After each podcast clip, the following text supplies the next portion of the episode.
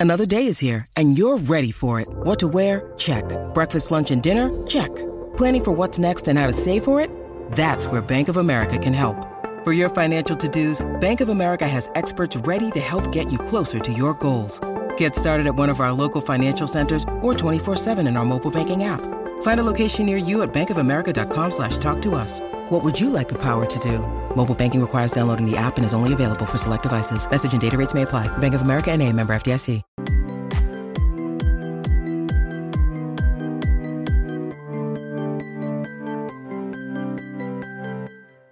Welcome to the 106th episode of Lake of Rage, Pokemon trading card game podcast. I'm your host, as always, Kevin Clementi, aka Mellow underscore Magikarp. I'm joined today by a very special temporary guest host. Joining us for the third time, we have former regional champion turned old guy who yells on Twitter, the one and only James Arnold. James, thank you for joining us once again. Hey, thank you for having me. I'm excited to uh, uh, yell my uh, my craziness on a platform that's not limited by the characters that I can utilize uh, in a post. So I love giving you a platform to yell about. Nor this is the first positive, I think. That uh I'm very excited. I don't have many bad things to say today. So if you're if you're waiting for the James Arnold like ah you kids and get off my lawn and I don't like this game anymore, I've got really bad news for at least the foreseeable future. We've got at least six weeks of po- it's James positivity summer. That's all I'm saying. So, as a preview of what that's going to be, or if you saw the title of the episode, we're going to talk about Reversal Energy, Iono, and some of the other parts of the upcoming set Paldea Evolved, and why the game is probably just going to get better moving forward. And that's why I've invited James here, because these are both spiritual reprints of cards that have seen I mean, they saw play in the most beloved formats of all time, and we'll talk about those in a second. Uh, but first, some housekeeping stuff. We didn't have an episode last week. Your boy had slash has pneumonia. You would have known that if you followed at Lake of Rage Pod on Twitter. So be sure give us a follow so you get those types of updates. If you're sitting there like, "Where's my episode at?" You know, I was coughing a little too much for that one. So follow us on Twitter and follow James on Twitter too when we get there. But uh, we're going to be talking about Iono and reversal energy today. So I'm going to preface with a little bit about them. I'm going to I'm going to read the card text. If you don't know what they do yet, they are coming up in Paldea Evolved, which at the time of release of this episode will be legal on TCG Live in two days and legal for not legal, purchasable in stores in a couple days after that. So Iono supporter. Each player shuffles their hand and puts it on the bottom of their deck. If either player put any cards on the bottom of their deck, this way, each player draws a card for each of their remaining prize cards. It's a spiritual reprint of N, which I'll let James get to that one a little later. And then we have reversal energy. As long as card attached to a Pokemon, it provides colorless energy. If you have more prize cards remaining than your opponent, and if this card is attached to an evolution Pokemon that doesn't have a rule box, this card provides every type of energy, but only, quote unquote, provides three energy at a time. And this is a spiritual reprint of Scramble Energy, which we'll also talk about in a second. So these are cards, you've heard the hype, but I James is here to explain in detail. James, why are these two cards so good for the game? Why is the game now in a good place?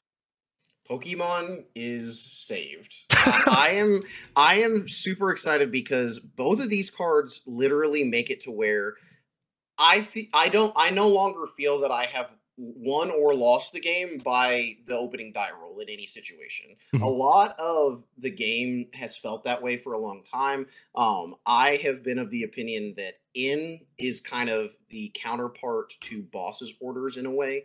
Um, I was not a huge fan when they uh, let N rotate, but left uh, Lysander slash Guzma slash Boss's Orders still around. Um, basically, because a lot of the counterplay of just being able to keep your opponent uh, make it to where their deck matters and so that it's not just like a pure like obviously the game will always be a race to the the first person to take six prizes. Like that's just how the game is built and there's nothing wrong with that. But a lot of the time we've seen across the last few formats especially in the tag team era where it's very it doesn't matter as much what's going on on your opponent's side of the board in a lot of cases.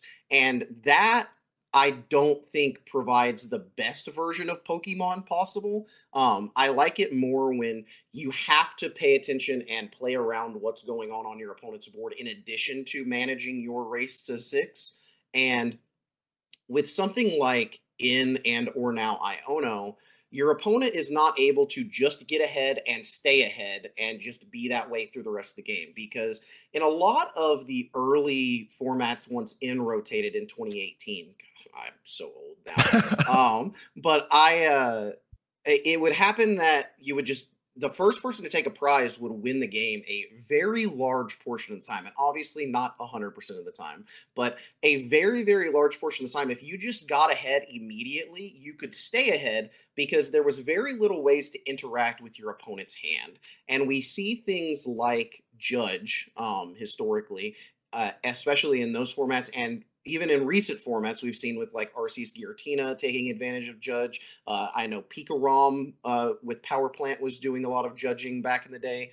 Uh, and it made it to where you could just take the first prize. You couldn't really interact with your opponent because most normal quote unquote decks can't run a bunch of judge. The the deck space given to them doesn't allow for that because judge is so bad at being an actual supporter card.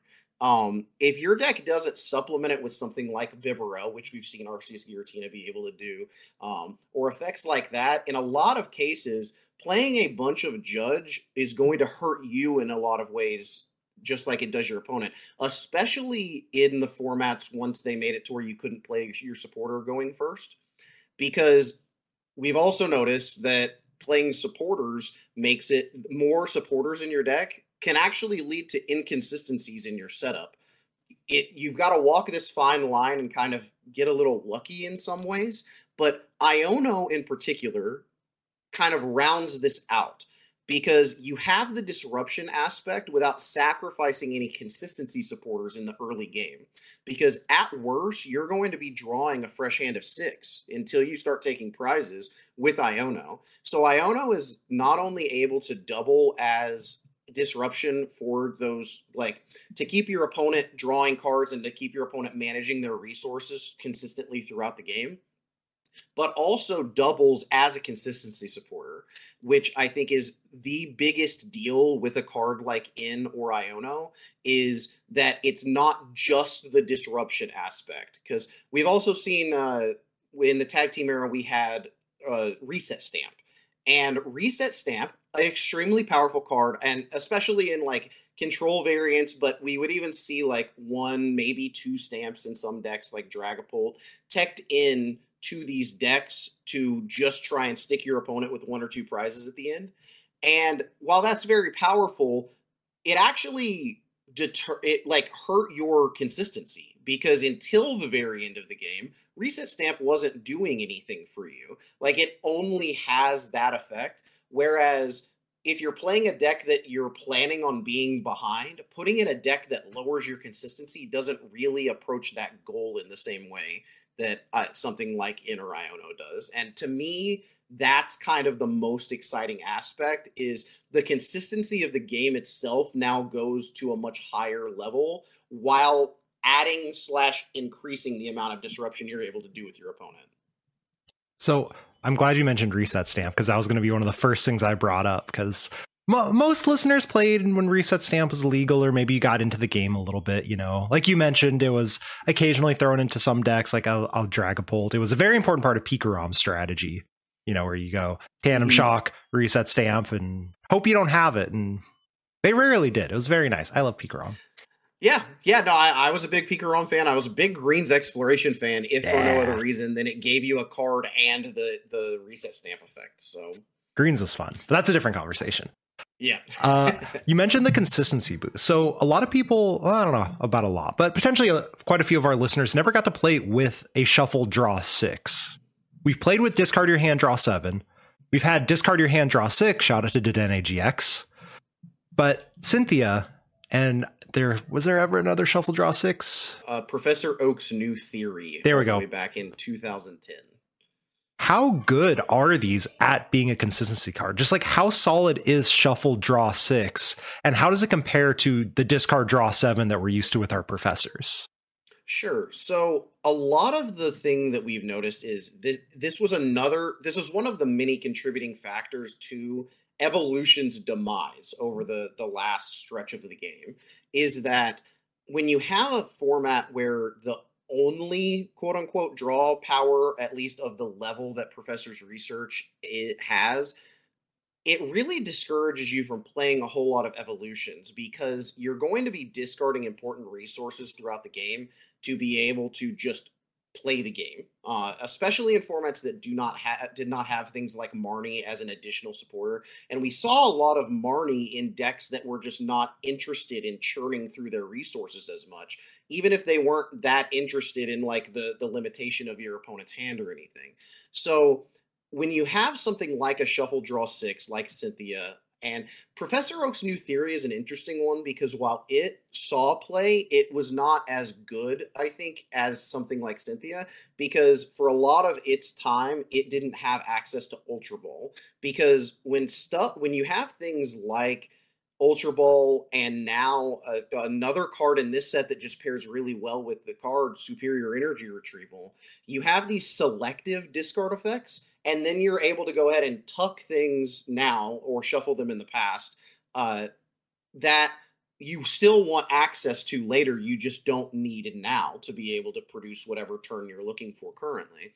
And these effects are just really, really strong, both as supplements to a normal deck that's playing a bunch of professors' research, as well as opening the door for decks to exist that are just not interested in professors researching very much. We've seen some results in Japan from Gardevoir decks that are running one, maybe two professors' research, but for Iono, we've seen Chien-Pao decks that are just running Ionos in addition to their like Iridas. Um, and I think that as time goes on, we're going to see even more of that just because a lot of these decks that are trying to evolve and or both of those decks in some case played some number of rare candy you're really looking to keep your resources as much as possible because not only is Gardevoir not interested in setting up with a bunch of research, because even in the current format, unless I'm mistaken, most Gardevoirs aren't running a bunch of research. They're, they're running a few. But with that selective discard that's built in with Guardy from the Kirlia, to be able to churn through things that you don't want to shuffle back in, like a Battle VIP Pass, uh, things extra like setup cards like a Fog Crystal or an Ultra Ball that you're no longer needing itself, you're able to go ahead and supplement setting your deck up to have the best draws possible. And there's a lot of skill in that as well to prepare yourself for getting Ionoed from your opponent too. So that things that are not great are going ahead and not being in the deck while keeping uh, the the good cards. But with Guardy in particular, we've seen a lot of Super Rod. People are playing two to three Super Rod in a lot of cases in these early Japanese lists that are coming out uh, from from the West. And I truly believe that as time goes on, people are going to realize just how much it how much Iono in particular impacts the management of your resources and the way that you're able to build decks. Because when you're able to build decks in mind that you're not going to have to, the number of times I've recently tried to to play like even Arctina and I just open research Bibarel Bibarel well, am I playing the game this game or am I not using Bibarel? And the answer most times is I don't get to use Bibarel this game, which is just going to make me suffer later. Like my draws a lot in my deck that's playing a bunch of Judge and kind of counting on having access to a Bibarel. But in the future, if I have an Iono, I'm able to go ahead and tuck those Bibarels for now, draw a fresh hand, and then I can draw into an Ultra Ball on my next turn after I get my Bidoof down my Bibarels are still in the deck. So I'm able to just actually utilize and more consistently execute the plan that my deck has rather than being at the mercy of whichever professor you have chosen to uh, to help you out today. And something I want to add to that, and I'll let you add to it too, because I know you know it, and I want to make sure it's explicit, is the putting your hand on the bottom of your deck and how that compares. So N and Rocket's admin, I forgot to mention that, you know, spiritual successor to Rocket's admin, where shuffle your hand into your deck. And Iono mm-hmm. is, you know, mentioned it earlier. Shuffle your hand, put it on the bottom of your deck. How does yeah. that affect help with that like early game consistency? And we'll talk about the comeback part of it too, because that also matters. But as far as that early game consistency, how does that also help it to be like a good card for these stage two decks to help set up?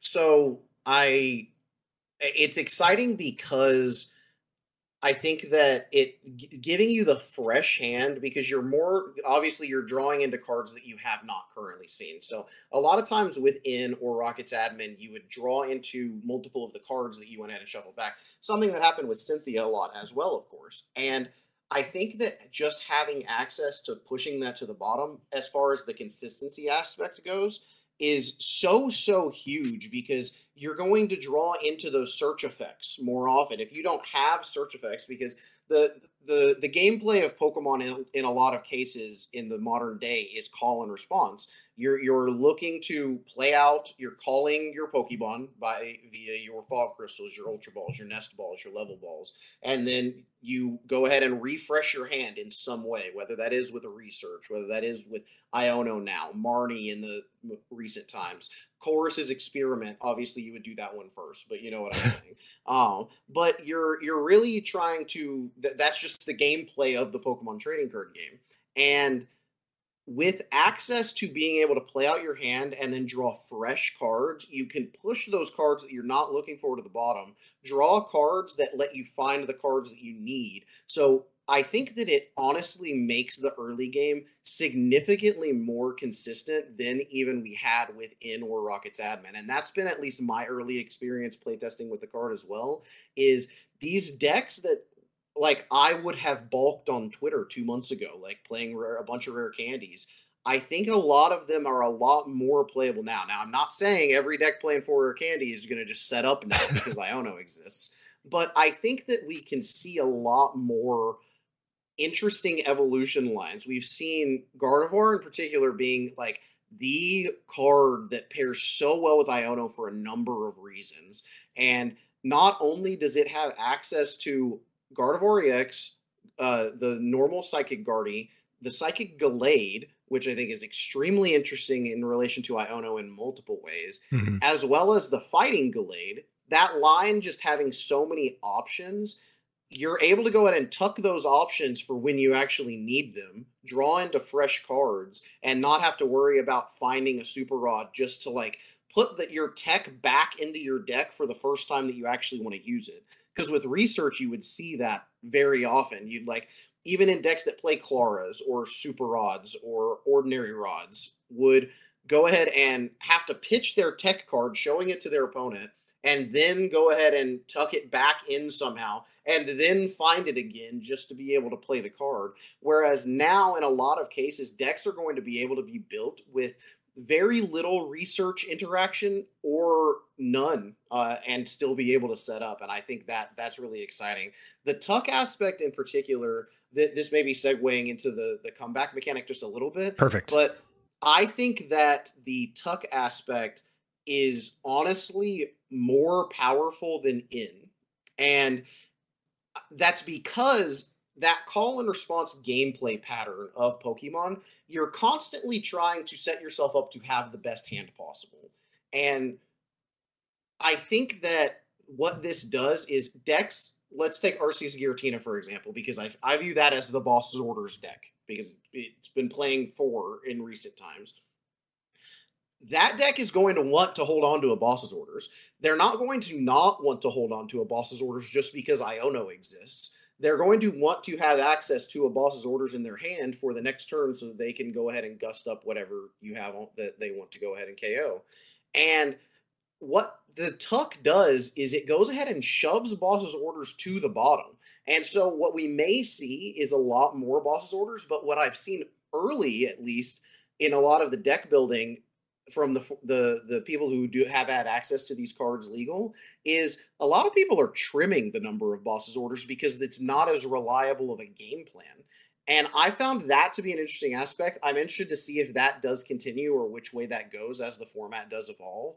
But it's interesting to me because not only is the boss's orders aspect, but it's also the lost boss box aspect where that deck has been very, very comfy. Just pun intended. Yes. Uh, that deck has been very comfy, just not having hand interaction in recent times. Like obviously in the past we did have Marnie recently for that deck. And Iono is by no means a death shot to Lost Box. Do not get me wrong, that deck is extremely good still.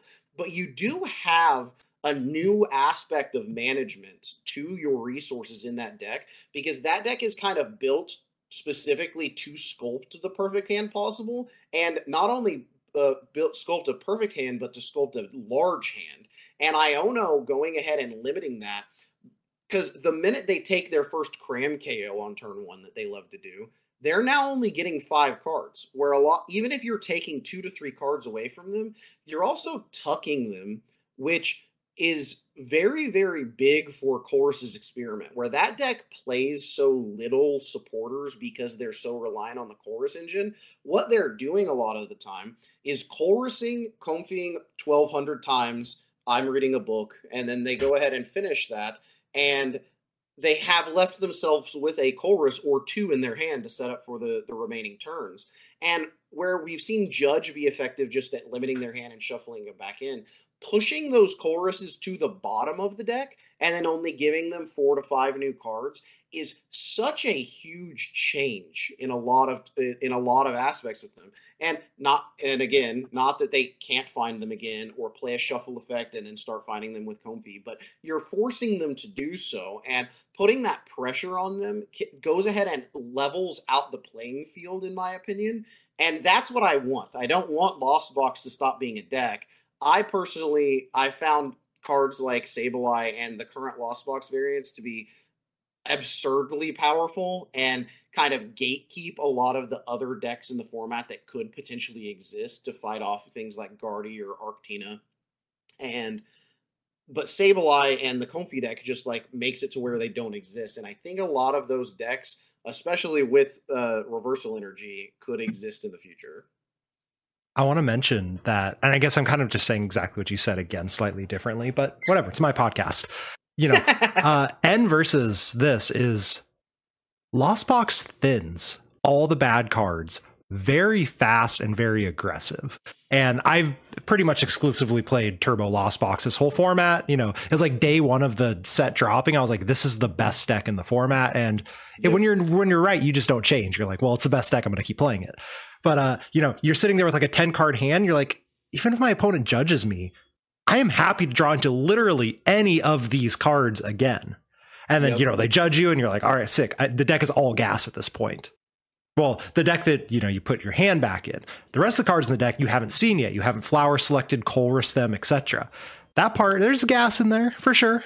But uh, there's also still Battle VIP Pass, extra lost vacuums, or whatever the stuff you don't want. It's just so huge that difference between okay, I'm going to get four cards off an Iono. I want the four cards from my hand. If I could get four of these ten cards back, I'm fine. I'm going to get what I want. Getting four cards from the deck, which is completely random, and now having to Colress or flower select into the good cards in my hand makes that resource management so much more important. Like people have talked about, okay, Kyogre, because you can take a four price turn to end the game. Good. Like I Kyogre's gonna be good. There's no doubt. That card is stupid broken, apparently. And who thought, right?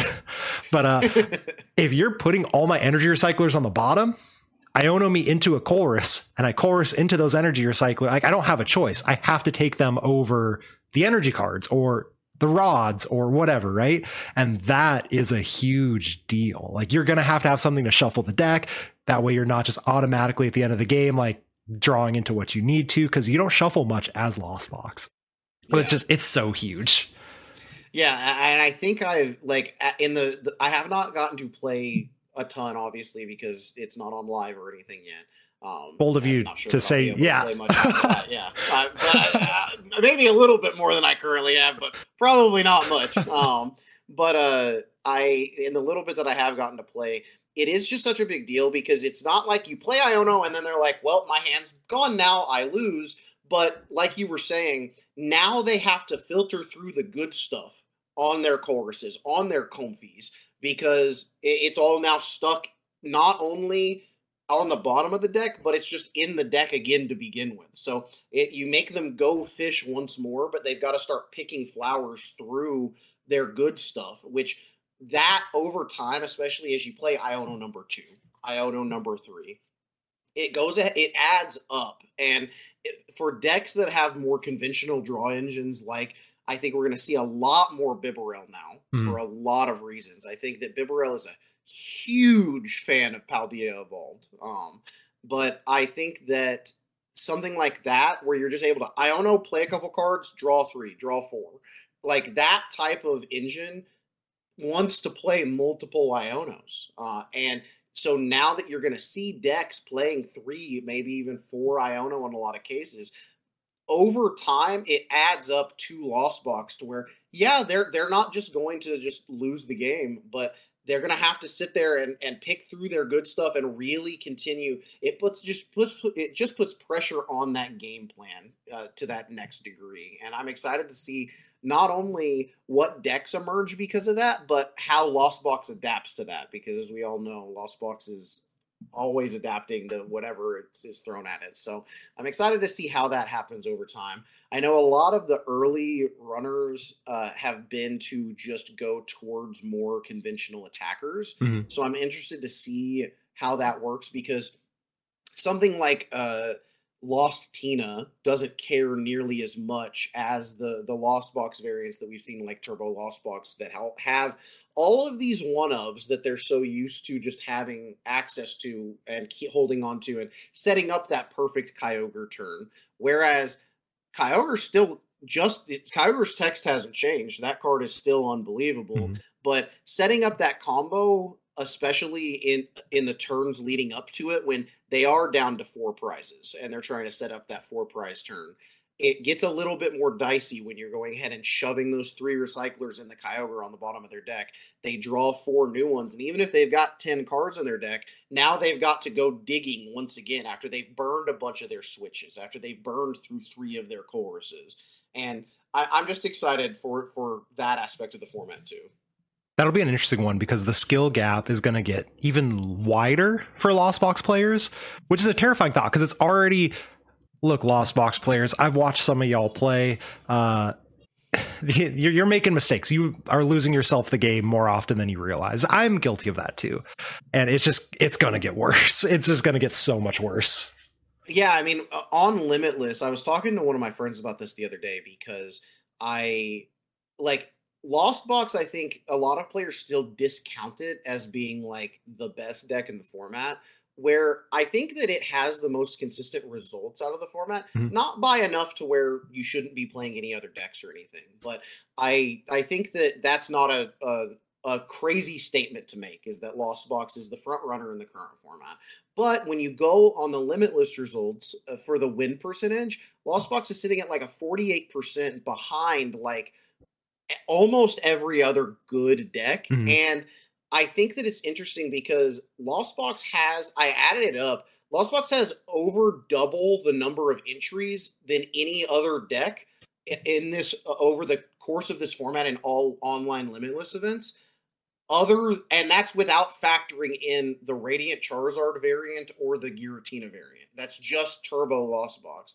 And like you were saying, the skill gap there just is so dramatic because the difference between a top player playing Lost, the same list of Lost Box as a lot of other players, and this isn't uh, to like make fun of them or like yeah. whatever, but it's just a fact is that you look at these win percentages and you the list of Lost Box is so much less relevant than the, the pilot. Um, and I found that I think that, like you were saying, Iono and just the additional pressure and the way that other decks get better with this set it's going to be interesting to see if we still see at least the same number of Lost Box players to start out with at NAIC, just because I think a lot of players will want to gravitate towards some other things that are not as decision heavy. Because where you're you're having to make not only hard decisions, but so many decisions per turn with Lost Box, and I think that once you add in the Iono factor, it's just it's going to just make that next level so much harder to reach. Last thing about Iono I want to get to, and you already alluded to it a little bit, and that's the comeback part. So you said the card can make comebacks, but I would like to point out Reset Stamp was a lie. Roxanne was a lie. So how long until Iono is also a lie? And no one wants to play this card because you always you're always Iono your opponent of the boss. Yep. So I think that I, I am willing to make the, the statement now that Iono is not a lie at all until they print something like Oranguru again. I'm very Ooh, terrified. Let's hope not. I, am so terrified that we're going to see some type of Oranguru effect again, simply because of the way that they designed Iono. Because there wasn't really a way to do like it's funny because the last time we had N a different Oranguru was kind of the counter to that in uh in the the I forget the name of the ability now, but the draw until you have instruct. cards in hand, instruct, yes. Um, and so I, I, I found that really interesting. I'm worried that we could see another primate wisdom situation uh, where if decks are just all in on the Iono train, we could see it to where they can go ahead and put their boss's orders on top to not worry about it, as we did see with Marnie in the last format. But I, I truly believe that Iono just is the truth because unlike Roxanne and Reset Stamp, it's that consistency factor that Iono has going for it that those cards didn't. I've been a huge, huge, huge, huge hater of Roxanne. That card has blank text. It does not do anything. It is not live to literally click the button on whatever program they think is playable for Pokemon. You can't even click the button for it until the game's already over. So that card is just bad. In a deck that wants to go ahead and make a comeback, putting cards that do not work until I have already lost the game do not help me. And Roxanne is just abysmal at that. Reset Stamp, while being very good, uh, was not able to fill that role of constantly or of upping the consistency. But something like Iono, it just it, it's going to be such a world of difference in comparison to those cards. And and i think that we're going to see those results immediately. I would be shocked if other than if lost box wins if a non-lost box deck wins in aic and doesn't play at least two to three iono i will be floored so the other card is reversal energy that we haven't quite talked about yet. So I mentioned the text at the top, right? If you're behind on prizes and it's attached to an evolution Pokemon, stage one, stage two, etc., that doesn't have a rule box, it provides three of any energy type. This is a spiritual successor to to Scramble Energy, which Scramble Energy can be attached only to an evolved Pokemon, excluding Pokemon EX, so rule box Pokemon at the time. Scramble Energy provides colorless energy while in play. If you have more prize cards left than your opponent, Scramble Energy provides every type of energy, but provides only three in any combination at a time. And if the Pokemon Scramble Energy is attached to isn't an evolved Pokemon, discard Scramble Energy. So that part's a little different because you can attach Reversal to a basic, but otherwise, yes. it's the exact same card. So why was Scramble Energy a good card? Can you kind of give us a little bit of a history lesson behind Scramble Energy before we get to Reversal Energy? Sure. So, so like like we were saying, I'm just very excited for both of these cards because to be to to date myself here, I played Rockets Admin and Scramble Energy in my deck in Worlds 2006. um, so I'm very excited for both of these cards, not only to come back, but to come back in the same set because just the gameplay behind them is so much fun. Scramble Energy, the history of it is it was printed in EX Deoxys in 2005. And so that card at the time was so powerful because at the time there were not a whole lot of what we would call today aggressive decks. Decks that were aggressive back then started attacking on turn three or four in a lot of cases. Uh, you were very much a slow setup it stage twos ruled the roost for the most part.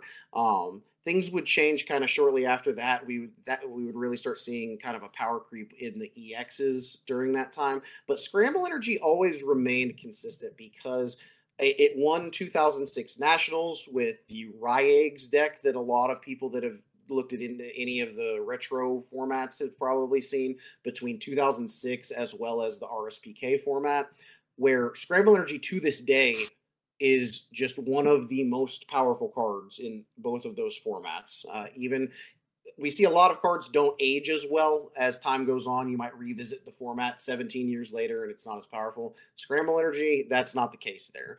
Um, but Scramble Energy was a top de- or a top card for most decks through the end of its lifespan, which went all the way through 2008.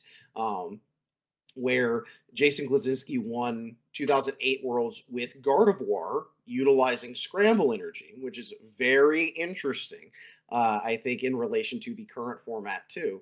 And basically, what Scramble Energy does is it, and what Reversal Energy will do as well, is it's kind of twofold. I wrote a really long thing on Twitter, but that's not really the best place to write articles. basically, what that post ended up being. But about two to three weeks before Reversal Energy was spoiled, I was just sitting there thinking about Scramble Energy and what it does for deck building in particular, and what it did both back then and now is it allows stage two decks that lose so much real estate in their deck list in trying to formulate ways to power up their Pokemon and or just run a normal amount of energy cards in addition to all of the stage ones, the rare candies, the extra search that's needed in a lot of cases just to make those decks function. Scramble energy is three energy at once like especially for these stage two decks that are typically going to lose a basic as they start setting up because they're usually at least one turn slower. We've seen Gardevoir even in current days be a turn slower, but then make a comeback with Sky Sealstone or just taking these really big KOs later in the game because mm-hmm. the power curve is so low and then it spikes as the game continues and as you set up your board. Oh, it's ridiculous. The Guardian to Mew you're down by yeah. four prizes and then you take two and then four and just win the game. Yeah, it's beautiful. Yeah, the number of times I played against Guardian and then like I, I'm at two prizes and then they're at six and I'm like, ha ha, and then they're like, ha ha. um, we're gonna see a whole lot of that now because of both Iono and Scramble Energy, in my opinion. But uh, with with Reversal Energy, I think that the real estate that it gives back to you in your deck list is just such a big deal in the deck building process in particular because now you're able to go ahead and formulate a game plan where you can be behind the entire game especially it we still have three prize pokemon that are are legal. Most of the time you're seeing two prizers right now though. But you're able to make a game plan especially with these one prize decks that plans on being behind the entire game, but still taking your two before your opponent gets their last one. And that's such a big, big deal, both back in the day and now, because you can go ahead and just formulate a plan to be down and count on scramble energy or reversal energy now being your game plan. In addition to the Iono, to be able to go ahead and just need one card to do a three energy attack you're able to go ahead and continue to progress that game state, lower both your and your opponent's hand, and then just go ahead and plop down a reversal energy and do your big attack. I think that we're going to see a lot of quote unquote bad attackers suddenly not be as bad.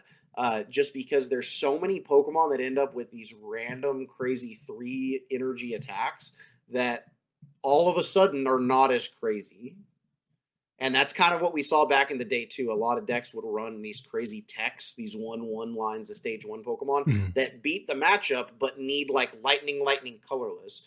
Well, now that's potentially viable. I'm not saying that it will be. I don't know like a, a tech for every matchup currently, but we've already seen some interesting ideas like the Electivire Magmortar. Yeah. I, I, I'm super excited to just give that a shot. I'm excited to fight through live just to test out every evolution Pokemon that I can put a reversal energy on. Um, so I think that in terms of the old days and now, Scramble giving that deck real estate back to decks, in addition to just upping the consistency of what they're able to do, because you're able to to know that you're going to be behind in prizes and formulate your entire deck based around that one of my favorites that I've seen so far to go off that like random text is in one of the Charcadet decks, and that's the one that is energy transfer of fire energies, right? From bench to mm-hmm. active. But they also ran Ceruledge, which is like psychic, psychic, colorless. It does like 100 plus 120 more if your opponent's Pokemon is a V, V I don't know the exact text, but I saw it because it's a branching evolution line with the reversals. And it's like, wait, that's really cool. like there's just there's just stuff that can show up out of nowhere. Yeah, and I mean in in Paldea Evolved, there's a Cetitan Mhm. that Oh, that thing's says- so sick. Yeah, I think it's water water colorless. It doesn't matter because you'll always have a reversal energy on it Yeah. if you're attacking with it. Because it says if you have a special energy attached to it, it does 180, 140 more because it's 80 plus 140. That's 220 damage. That's KOing most of the Vs, Mhm. like uh, just a normal V. And for that to be able to just be a plan of your deck, again that's that's creating naturally that 2v1 prize trade so that you can plan to still have two prizes left at the end of the game and still utilize the power of, of reversal energy to go ahead and win the game because reversal energy doesn't care once you're at zero prizes. So as long as you're not at one that thing is still has viability if you're building your deck around it So I want to take a quick second back. You mentioned scramble energy coming out in EX Deoxys. mm-hmm. Let's take a quick trivia second. And Okay. I'm hoping you know the answer to this one, but we'll find out. So there are six Pokemon that appeared on pack arts eight or more times. To go off of that one, I will say Deoxys is one of them. But what are the other five Pokemon to have appeared on a pack art eight or more times? okay um See if you're really the expert or not. i mean charizard Yep. uh we Got four more. Charizard has Blastoise, Blastoise has as well, correct? That's two. has There, there. has Venusaur Yep. as well. Okay, That's three. The the three Gen One starters. those are the easy ones. Um, The next two are pretty easy technically. I'll give you that one. They're like pretty obvious when you think about it, but Mewtwo. Mewtwo's one of them. And there's one more. Yeah, there you go. I didn't even miss. Good job. I do what I can. That was actually just my team at the Elite Four. So I, that sounds right. Yeah. shout out, shout out to Gen One. That was uh, Shot- you had you had no choice, but the Pokemon were bad. Yeah, well, the minute I went down the Charizard path, I was like, well, most of the time the Charizards had pack or Blastoise and Venusaur have as well. So Yeah. Uh, that's just a fun trivia question because every time I hear the EX Deoxys, it's like, that's the only thing I know about that set is Deoxys is one of those Pokemon. It's like, why is Deoxys one of these Pokemon? that set was so cool, and then Emerald was such a bad set with like two of the most powerful cards of that era. It was so rough. Uh, anyway, let's jump back to the reversal energy stuff. Uh, I want you to address something that it sounds silly when I say it, but I know you've heard this before too. When you're playing a deck that relies on reversal energy, the biggest co- and for me it was counter energy when this was a thing, but the biggest thing you always hear from people is, okay, well, what if you're not behind on prizes? So, how, please elaborate. Why? Why is this not an issue? Well, the longer you're not behind on prizes, the longer you're able to go ahead and continue setting your deck up for when you are. And that I think is the biggest part of it because even if you're not attacking immediately and and what we saw in the past with scramble energy and if you're listening TPCI, I'm still down for this to come back in some way too we're just reprinting a bunch of these cards. In the past you saw things like double rainbow energy, which was kind of the counterpart to scramble energy in that it had a lot of the same restrictions where it needed to be on an evolved non-rule box pokemon and it provided two rainbow energy and you did 10 less damage. Obviously that would need to be a little bit different nowadays but that was relevant uh, like a, a relevant minus or a, a relevant downside back in the day. Um, but it still was an extremely powerful card that kind of supplemented these decks that could play from behind because they were stage two decks. But if you weren't playing from behind, you could go ahead and just play as a normal deck basically and start powering up those three prize or those three energy attacks in only two energy attachments. Um, I'm not exactly sure what we'll see with that now, since obviously we don't have that kind of card or that powerful of a card. Mhm. We do have double turbo energy, which they did not have access to. So we still could see a lot of these decks that need to just be like three of any energy potentially still working out with that. But I do think that for the most part, your deck should be built at least currently to be able to attack without just the scramble or reversal energy. Uh, but I do think that you could rely on taking some of your prizes with that. Something that happened in the past as well that I think maybe we could see HP is really high these days. But in the past, a lot of the decks that took advantage of scramble energy the most, be it any of the Dark Tyranitar decks, uh, things like that, they would spread damage. Mm-hmm. So that what you were doing until you went were behind on prizes is you were spreading damage to your opponent's board. And when you're doing that, you're not physically taking prizes early, but you are putting pressure on your opponent to act before so that they feel inclined to go ahead and take a knockout to progress the game state. So I think that Scramble Energy naturally always played perfectly with that style of deck. And that my favorite deck of all time is Rocklock, which was a spread deck from back then. That that's the deck I was talking about, 2006 Worlds, and that that deck is just so near and dear to my heart and has affected so much of how I've built decks across my entire career. Just because spreading damage and playing from behind is my favorite strategy of all time. And so I'm excited to see if we do see something. I mean, I know that there's the Absol that for a dark energy spreads 10 to your opponent's mm-hmm. board. Uh, that Electivire for the three energy spreads 50s to your opponent's board. Um, so maybe there's some type of deck in standard. I do I genuinely don't know currently, but uh maybe there's something that can take advantage of the spread aspect and then going ahead and p- doing these bigger attacks once they are forced to go ahead and progress the game state. But that's typically the way that it it goes because in most cases, especially if something like Manaphy, you have access to Manaphy, your opponent's not able to just six prize you out of nowhere. Mm. So maybe it is Sableye itself that you're doing because Sableye doesn't have to take KOs, right? maybe you're able to play some type of lost engine deck that is playing a, uh, an actual like reversal energy attacker in the future, but you're able to set up damage with Sableye to where you're putting this pressure on your opponent without actually physically taking prizes. And I think that something like that could be the the path that we're going down. You're speaking to my heart right now because one of the first things I'm going to test is Sableye Luxray. Specifically for that, yeah.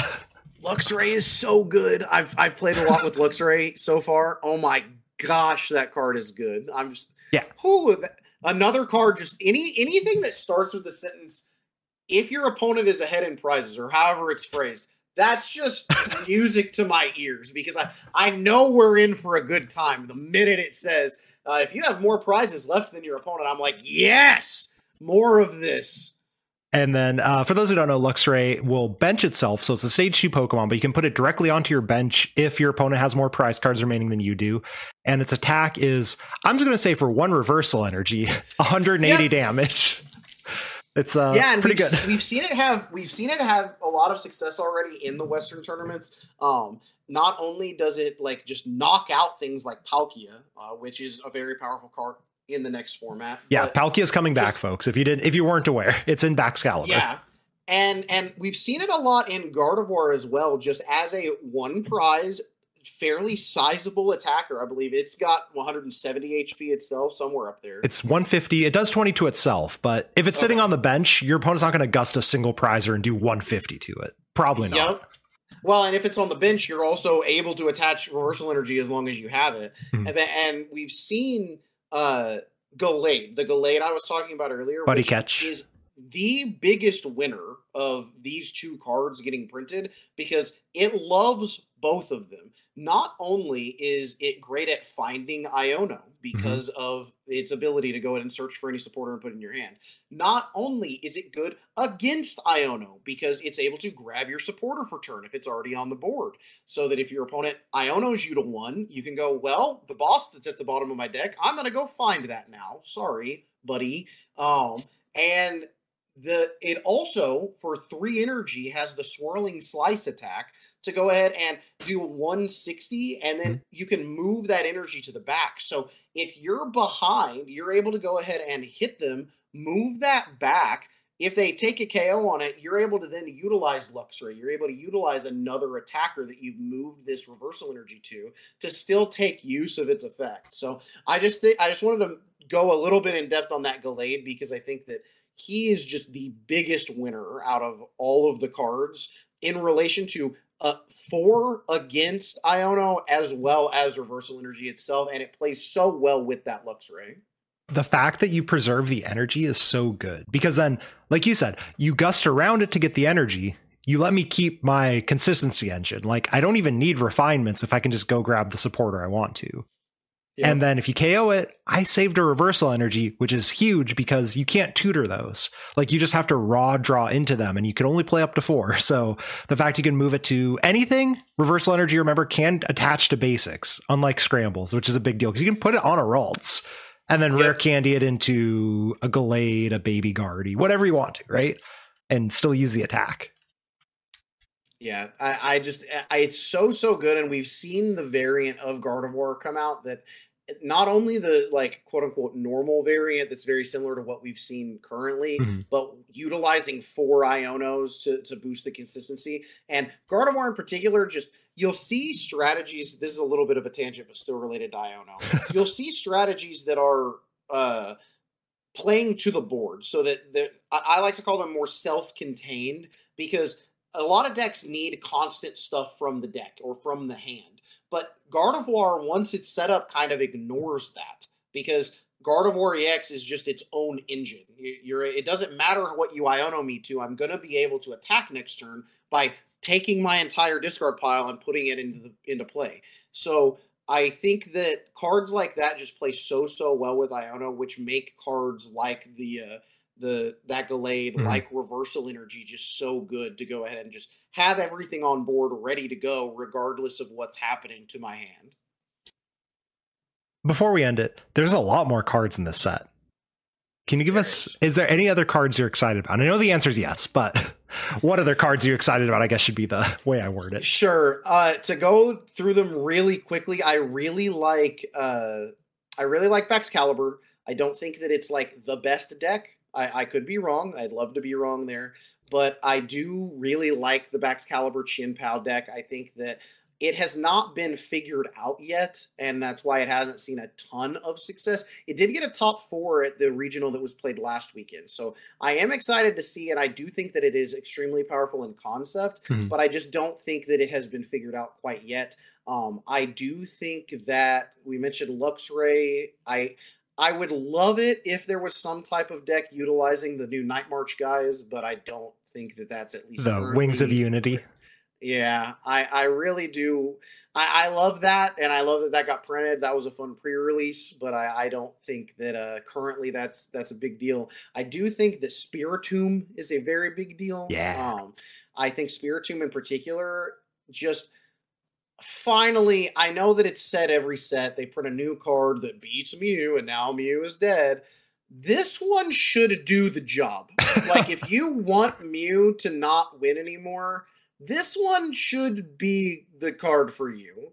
Path to P can get countered. Uh, this card is really, really, really bad for Genesect V. So I think that we may finally at least be on the last legs of Mew here, which I think let's I'm I'm ready to see some new stuff. I want to point uh, out the important caveat to that. You have to play your Spiritombs for Mew not to win. That's an important part. If you show up to NAIC and no one plays their Spiritombs, guess what is probably winning the tournament? uh, yep. That would be Mew VMAX. So you do have to play the card to actually counter the deck. I think uh, Squawkabilly is interesting. We haven't seen a whole lot from it yet, but I think that card's just waiting to get broken. The right deck that's able to be just aggressive enough to take advantage of that, I think, is a huge deal. We have also seen some decks utilizing the energy flow attack from it mm-hmm. to kind of set up their attacker which I also think is super cool. Um, Squawkabilly, so, the fact you can go second, start it as your basic Pokemon, and that's actually a good thing, is yeah. ridiculous to me. Yeah, that that's one of the cards where I really wish that we did not have the exact first turn rules that we have now. Mm-hmm. I'm not saying that they should be completely unrestricted, but I do like design like this is really cool, but I it it hurts so much just losing the coin flip or, or having to go first or choose still choosing to go first because it's usually correct and then not really getting to utilize Squawkabilly to its uh, full power. I do really like Artazon. I think that card is unbelievable. Uh, just being able to grab any non-rule box basic, put it on your bench. We've seen things like Brooklet Hill in the past. We've seen these these consistency supporters that are basically just a nest ball on wheels, as I like to call them. Uh, and I think that that card is just unbelievable. Can we talk uh, about that one real quick? Because I want to yeah, hear your sure. opinion. I love that card. I put it in my top 10. I think it is absolutely disgustingly good, but I want your like kind of the pro and con of when do you play a card like that in a deck versus when do you say I can't play this because giving it to my opponent is actively going to make things worse for me. It's like how do you decide like yes this is the optimal stadium in the deck versus like giving it to my opponent means that I'm at an even spot with them, and so playing it is actually just a dead card in my deck. I I personally am of the belief, at least with this one, that I, I don't factor that in. Mm-hmm. I genuinely just turn that part off of my brain. They can do what they want because I have gotten to use it first, is my idea with that. Where if I'm playing a card like that and it's able to help my setup, I don't mind as much if they're able to get a free card off of it because not only have I also gotten a free card off of it, but I got to use it 1st mm-hmm. And I mm-hmm. think that that kind of outweighs them being able to use it at all. Obviously, it's going to feel bad when you play an Artazon, you get your guy, and then you're not able to really capitalize it on much, and they are able to search up the Cramorant out of their deck that they couldn't have gotten otherwise. But when you when you start turning off the part of your brain that's like, oh well, they wouldn't have had it otherwise or whatever, just because they didn't happen to, and kind of that results oriented part of these kind of cards, I think that it's just such a powerful card, especially for these decks we've been talking about that will often want to play from behind anyway, or want to set up uh, evolution Pokemon to utilize with reversal energy. I just think Artazon is so so so good. Obviously, not a staple in every single deck, but being able to just like in, in the Guardy versions that are not running Champions Festival, I think that Artazon is just like one of the best supporters possible. Awesome. I I love to hear that because it's a card that I keep wanting. Like I could play this in the decks, and then it's like, well, then my opponent gets it, and then suddenly I'm playing a 60 card deck and I'm playing cards that help them. So that that's good to hear. That's good to hear. Yeah. Um, so I, I'm a, I think that card is huge. I think that we will see a lot more of that card as time goes on because I do think that that's a lot of people's initial reaction to it. Um, but I truly believe because like Brooklet Hill, I, while it was type restrictive, a lot of time you would be playing the mirror anyway, so you wouldn't want to not play Brooklet Hill just because they also got to use it. I, so I, I, think that card's a big winner. I think Brave Charm, of course, we've seen talk of the Brave Charm Drifloon. Uh, I think that that's going to be a big deal. It's one of those. It's one of those things where it's going to be really good, but if people want to counter it, then it can be countered. The whole Brave Charm Drifloon Champions Festival interaction if people do show up with their lost vacuums to go ahead and and remove these brave charms mm-hmm. that's a big deal. If they show up we saw a lot of tool jammer to begin the format in japan just because people did not want that combo to be utilized. But if people if people sleep on it it's very similar to the Spiritomb discussion we were having. If people sleep on it and someone's able to bring the guardy variant that's able to one shot 330 hp pokemon with a one prizer and you're not able to capitalize on that I, that's that's extremely powerful. So I, I, I expect Brave Charm to definitely see a pretty decent amount of play. Uh, Clavel is another card that makes me sad because uh, it's unplayable because, now. yep, it, it's one of those cards where I, I still just I've I've always said like since they changed the rules again um, that I think the optimal rule set is just both players are able to play supporter, but neither player can attack on their first turn. That's always been my fix. I know Jake was talking about a similar thing mm-hmm. recently. Mm-hmm. Um, and I just think that being able to have being able to play more consistency supporters makes the game itself feel better than playing an okay amount of supporters and just hoping that your items figure it out along the way. Um, I think items should supplement supporters, and I think the game has always been best when that happened. Mm-hmm. But that's just not the world we live in. So I think Clavel is going to suffer because of that. Uh, I think that Giacomo, hilarious card. That card is unreal. Um, I think that it's obviously not a staple and everything, but for Giacomo to exist in the same set as Spiritomb, genuinely hilarious. I they're they're just like, please stop playing Mew. Please buy our new cards. And and I find that really, really funny. Uh, for a quick on the interaction that's being talked about there, that is the one where you discard a special energy from all of your opponent's Pokemon. Fusion Strike energy lets you use Genesect under Spiritomb, and so the combo is Spiritomb plus that to remove the Fusion Strike energies for the Mew matchup. Yeah. yeah. And just just spreading out the the Fusion Strike energies with Elesa's Sparkle over the the turns, and then just going, I'll play my supporter for turn. You're going to discard four of your energy. Right. Uh, I, I that card is just hilarious and so pointed.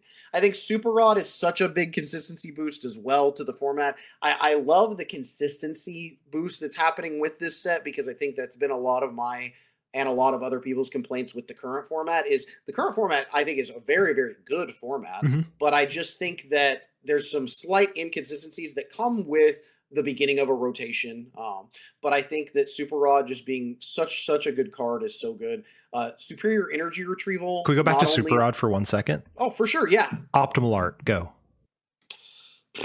Well, this is an, this is an interesting one. Uh, I've always been a fan of the Noble Victories art, uh, just the, the straight up normal uncommon, because before this printing of it, you could they did not errata the Neo one. Yeah. But now they did. So now I think the Neo one is the optimal art because I love playing all the old first yeah. stuff. Did you um, order your first editions too? I did. I already, I already had them. Oh, okay. So, yeah. I went I, as soon as I, I saw the ruling. I went on TCG Player, found someone who had four of them for like twenty five cents each and a dollar shipping. I was like, yes, let's go. Yep, go ahead and lock that one in. Um, so with with it getting the errata, because I mean, Super Rod is better than you remember it. If, if anyone played it before, at least this version of it, uh, it's different now because it now has the up to three instead of the required three, which I think is a, a huge power boost for the card because in a lot of cases, you would want to go ahead and shuffle a couple energy back into your deck, or you would want to just shuffle a Pokemon into your deck to then research into it, but you had to get the three if you had mm-hmm. three uh, targets that were possible for it. Super Rod, though, now with it being up to three, getting that errata so that you can play the Neo one, in addition to just the actual gameplay aspect of it, I think Super Rod is so, so good now because that was what I always felt Ordinary Rod had over Super Rod. But now Super Rod is just like better, in my opinion. Uh, so I'm, I'm excited for that one one of my favorite things to happen was with Zoroark decks. It was rescue care or rescue stretcher, but it was the same idea of you had to shuffle up to three. It's like I want to shuffle two of these, and the third thing in my discard pile is my Exeggcute with propagation. and it's yep. like, oh gosh, is it really worth it? Do I really want to? It was yeah. The up to three is just so massive. It will come it's up, so I promise. Good. Oh, it, it, it will 100% come up. I mean, especially with cards like Iono and Research, like coming to the forefront of draw once again. I think that just being able to like have five cards in your deck, shuffle the one Pokemon you need, and then guarantee game by being able to research into them is such a massive ordeal compared to before, where you would have to like, ah, let's hope and see that I still get it because unfortunately I have to shuffle too many things in.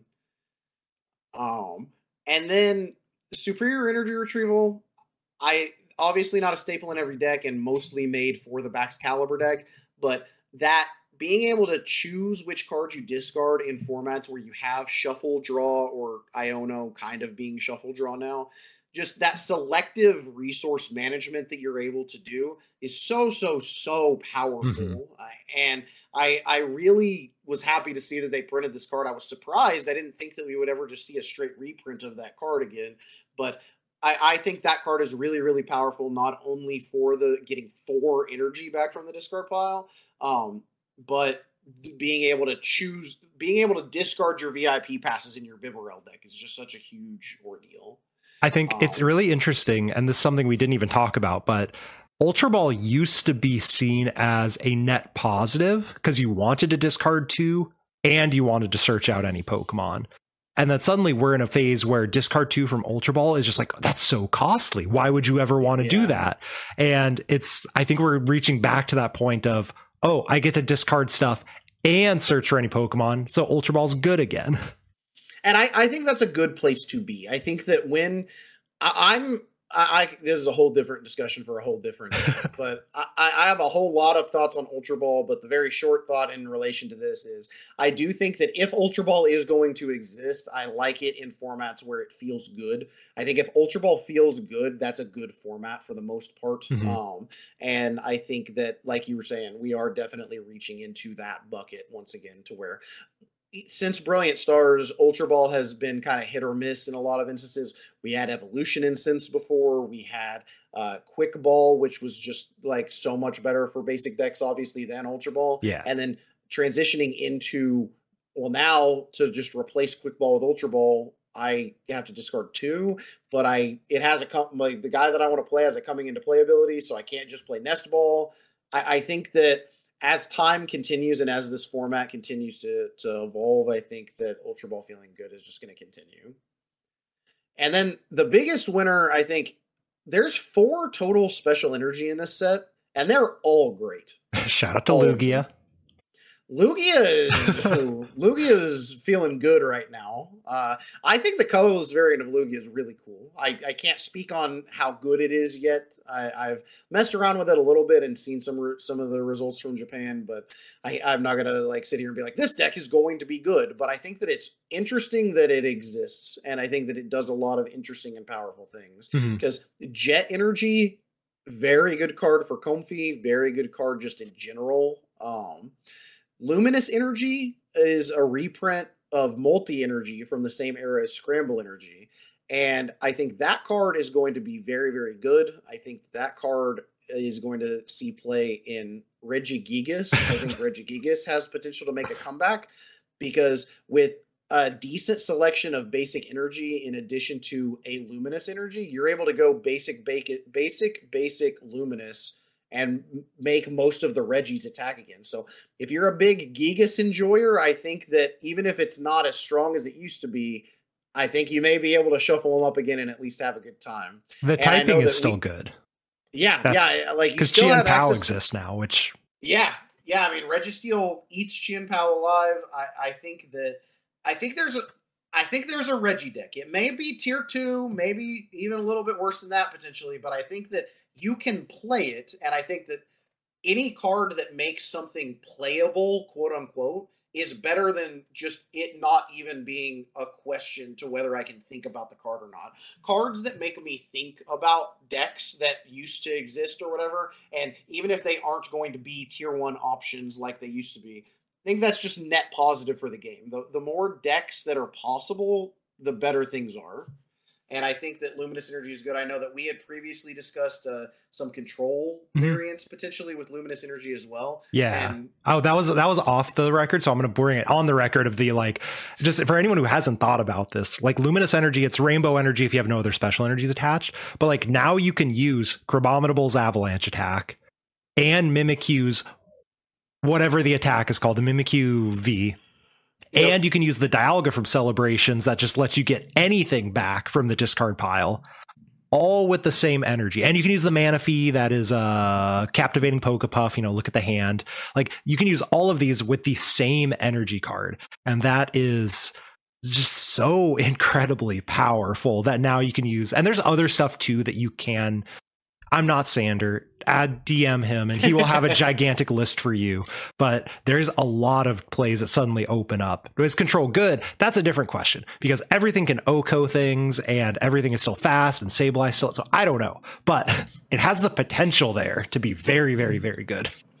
I just think it's interesting too because in the past we saw aggressive decks like basic decks or stage one decks that primarily utilized one type of energy as their main attacker, but would be able to throw in text. So I, I, don't know a current day iteration, and maybe it doesn't exist quite yet, but hmm. this is a, a, card to at least keep an eye on because, for example, if you were playing a deck that was a stage one deck that was all psychic Pokemon, but something as strong as the Buzzwole from a few years ago, the Sledgehammer yeah. Buzzwole came out.